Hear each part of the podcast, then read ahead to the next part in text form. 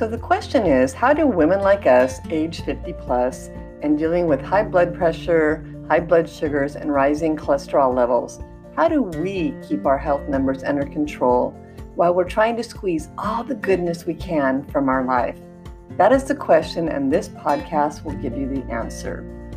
Join me as I uncover the secrets of living a plant-based lifestyle, including how to avoid taking medicine simply by eating whole foods, shed the extra fluff around your middle without being hungry or joining a gym, make big lifestyle changes even if you think you have no willpower, eat food you love with no portion control.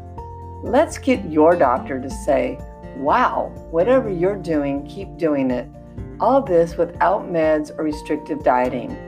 I'm Robin Wong, and welcome to No Pills, No Hunger.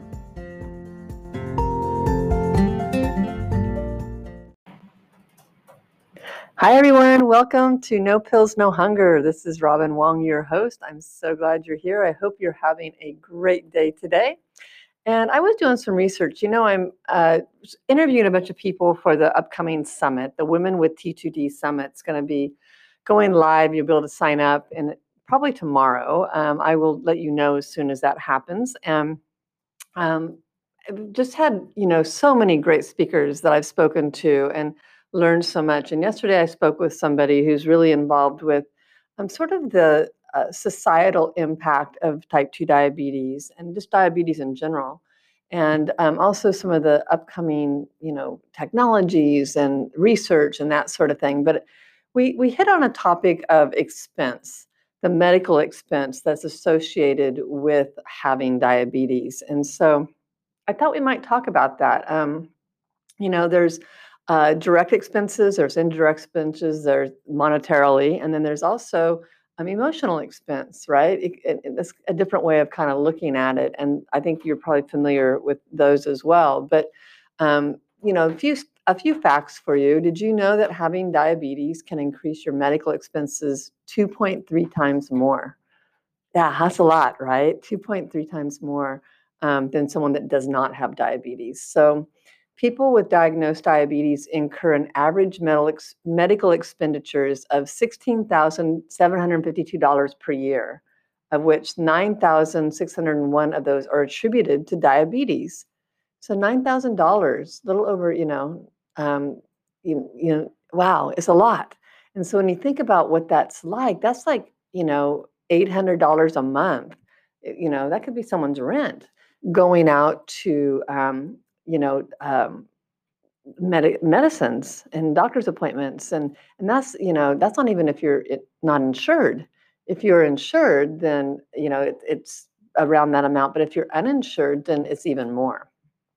So you can go on the American Diabetes Association and read more about this if you choose to. But then that is more, then you think about what are the indirect costs to society. And that was one of the conversations I had with one of the experts yesterday. And it's, you know, you think about the inability to work because of this disease and the related disability that comes with that, and, you know, lost productivity because of early mortality, people that die younger than they normally would have because of diabetes, or the, you know, the absenteeism. If you're a business owner or you run a company, the absenteeism because, you know, there's doctor's appointments and there's sick days and various things. So that's a whole different issue.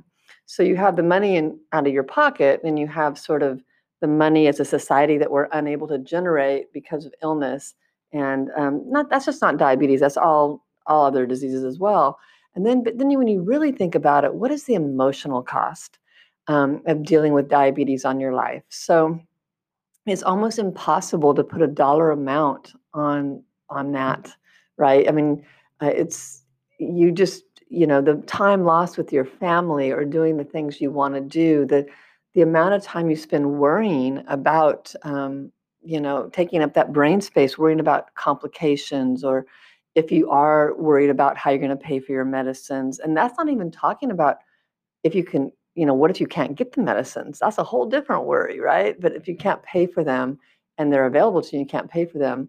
You know, have you lost sleep worrying about, like I said, the complications, or you know, have you lost time with your family because you didn't want to, didn't feel well, or you didn't feel so comfortable going out into a social situation that you might be eating and you didn't want to eat differently in front of them, or you spend time going to your doctors and you dread going to the doctor. So you have all this anxiety and worry about going because you're worried about what the numbers are going to be and if you're going to get bad news. So, that's just a whole emotional toll that's a cost to your daily living. So I really just wanted to throw this out there and let you think about it because, so many people do not think that they have the time or the money to address managing their diabetes.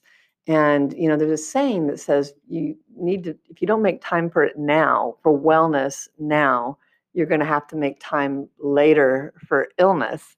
And it's sort of one of these ideas that if you don't pay attention and do something proactively to manage your diabetes now, then it's going to catch up with you. And down the road, your body will stop and it'll force you to have to manage your diabetes. And often at that time, it may cost you more in time and money than it would be if you were doing it right now. Okay. So I encourage you to keep watching for the upcoming summit information. You'll be able to sign up for that soon, and you can listen to so many great speakers. If you want help in managing your diabetes, reach out to me and we can talk. Jump on a phone call and talk about how I can help you, learn the skills you need and give you the support and accountability you need to learn how to manage your diabetes so that you can start being well now and not have added expense as time goes on and complications happen. Because if you don't address it, it's not going to go away on its own. Okay, it just gets, it progresses and then things get worse and you know how that goes. So make sure you manage it. And if you need help, reach out to me. I'd love to work with you. So I hope this helps. I hope you have a great day and I will talk to you tomorrow.